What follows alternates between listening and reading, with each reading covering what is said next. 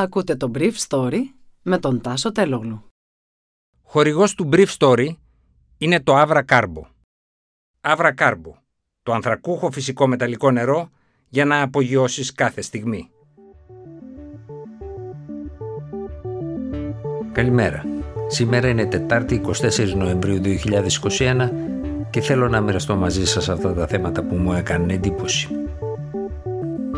Η τουρκική λίρα εξαερώνεται πρώην συνεργάτες του Ερντογάν τον αποκαλούν προδότη και άσχετο.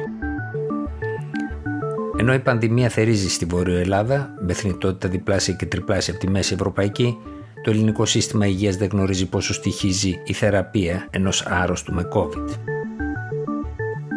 Η Μέρκελ συναντιέται με τους επικεφαλείς των κομμάτων που κέρδισαν τις εκλογές, καθώς η ισχυρότερη οικονομία της Ευρώπης βρίσκεται σε αδιέξοδο.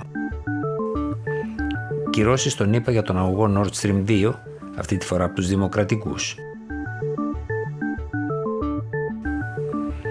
Ένας βουλευτής του κόμματος του Ορθού Δρόμου, δηλαδή του κυβερνητικού κόμματος του Προέδρου Ερντογάν, συνέστησε στους Τούρκους χθες να τρώνε λιγότερο εξαιτίας της υποτίμησης της λίρας.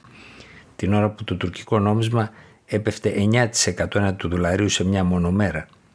Ο πρώην Πρωθυπουργός Αχμέντ Νταούτογλου, πρώην στενός συνεργάτης του Προέδρου Ερντογάν, χαρακτήρισε προδοσία για τη χώρα και όχι άγνοια τον τρόπο με τον οποίο η κυβέρνηση χειρίζεται τα ζητήματα της οικονομίας. Καλό όλους τους ηγέτες των πολιτικών κομμάτων και όλο το έθνος να αρχίσει ένα πραγματικό οικονομικό πόλεμο της ανεξαρτησίας ενάντια σε αυτή την προδοσία, έγραψε ο Νταούτογλου σε ένα tweet του. Ο πρώην Υπουργός Οικονομικών του Ερντογάν, από την πλευρά του Αλή Μπαμπατσάν, είπε χθες εγκαινιάζοντα κτίριο του κόμματός του ότι ο Ερντογάν δεν ξέρει τι του γίνεται. Οι εκδότες της Τουρκίας ανακοίνωσαν ότι δεν είναι πια σε θέση να τυπώσουν βιβλία εξαιτίας της αύξησης των τιμών των εισαγόμενων προϊόντων.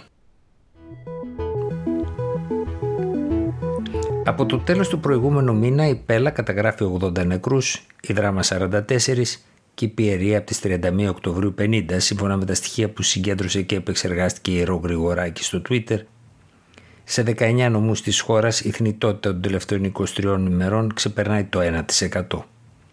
Σύμφωνα με την επιδημιολογική εικόνα του ΕΟΔΗ για την ημέρα, οι νέοι θάνατοι ασθενών με COVID-19 έφτασαν τους 91, ενώ από την έναρξη της πανδημίας έχουν καταγραφεί συνολικά 17.517 θάνατοι. Ο αριθμός των ασθενών που νοσηλεύονταν χθες διασωληνωμένοι έπεσε, είναι 597 από 608. Το 60,8% είναι άνδρες και η διάμεση ηλικία τους στα 65 χρόνια. Μεταξύ των ασθενών που νοσηλεύονται διασωληνωμένοι 492, δηλαδή το 82,41% είναι ανεμβολίαστοι ή μερικώς εμβολιασμένοι με μία δόση και 105, δηλαδή το 17,5% έχουν κάνει κανονικά και τις δύο δόσεις του εμβολίου.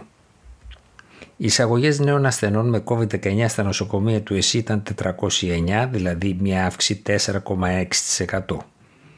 Μιλώντας χθες το βράδυ στο συνέδριο της Καθημερινής για την Υγεία, ο Υπουργός Υγείας Θάνος Πλεύρης είπε ότι τα ραντεβού για τους εμβολιασμούς φτάσαν στα επίπεδα του Μαρτίου και του Απριλίου.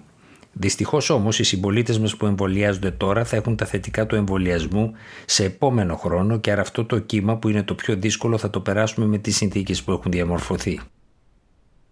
Παρ' όλα αυτά, δύο χρόνια μετά την έναρξη της πανδημίας, το σύστημα αλλά και η κυβέρνηση δεν γνωρίζει πόσο κοστίζει στο ΕΣΥ η αντιμετώπιση της.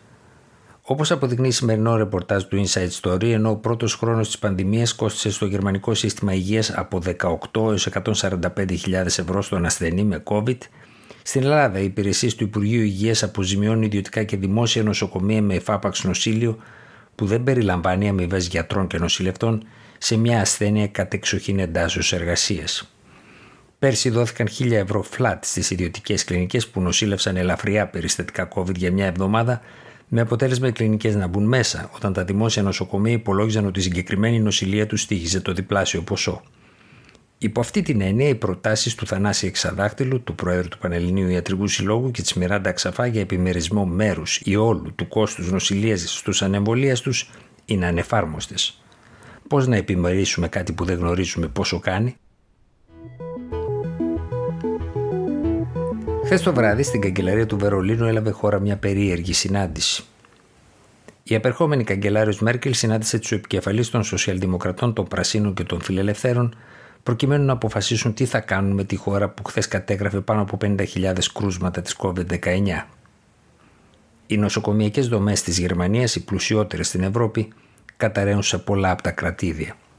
Οι επικεφαλεί του νέου κυβερνητικού συνασπισμού δεν θέλουν να αρχίσουν με ένα lockdown, αλλά ο βασικός επιστημονικός σύμβουλος της κυβέρνησης, επικεφαλής του Ινστιτούτου Ρόμπερτ Κόχ Ρόλαντ Βίλαντ, τους κάλεσε χθες να το κάνουν.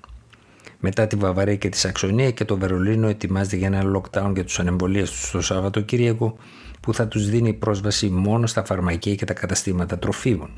Ενώ οι κλινικές της Τουρκία γέμισαν με αποτέλεσμα να χρειάζεται η μεταφορά ασθενών σε άλλα κρατήδια που έχουν ακόμα κρεβάτια. Η Γερμανία έχει τις περισσότερες μεθ σε ολόκληρη την Ευρωπαϊκή Ένωση. Εν τω μεταξύ, οι επιχειρηματίες του κλάδου της εστίασης και οι εκπρόσωποι των μικρομεσαίων επιχειρήσεων ζητούν από την κυβέρνηση νέα οικονομική ενίσχυση καθώς κινδυνεύουν να κλείσουν. Οι πράσινοι απέρριψαν χθες τις κυρώσεις των ΗΠΑ εναντίον του ρωσογερμανικού αγωγού Nord Stream 2 παρά το γεγονός ότι είχαν εναντιωθεί στον ίδιο τον αγωγό.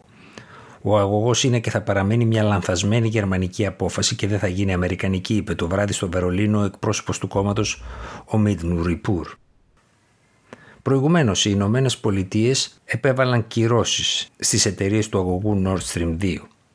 Αφορμή είναι μια εταιρεία, η Τρασάντρια ΕΠΕ, για την οποία οι Αμερικάνοι θεωρούν ότι βρίσκεται σε σύνδεση με τη ρωσική εταιρεία Gazprom, όπως είπε ο Άντωνι Μπλίνκεν το βράδυ της Δευτέρας. Υπάρχουν όμως και άλλα ευρήματα των Αμερικάνων που δείχνουν ότι στο βόρειο γερμανικό κρατήδιο του Μεκλεμβούργου έγιναν περίεργα πράγματα για να ολοκληρωθεί ο αγώγος. Έτσι, εκεί δημιουργήθηκε ένα ίδρυμα για το περιβάλλον, το οποίο όμως ταυτόχρονα είχε ένα από τα πλοία που τοποθετούσε τα τμήματα του αγωγού στο βυθό της θάλασσας. Η τοπική κυβέρνηση ελέγχεται από τους σοσιαλδημοκράτες, το κόμμα του Όλαφ Σόλτς, που πρόκειται να κυβερνήσει τώρα στο Βερολίνο. Ήταν το Brief Story για σήμερα Τετάρτη 24 Νοεμβρίου 2021.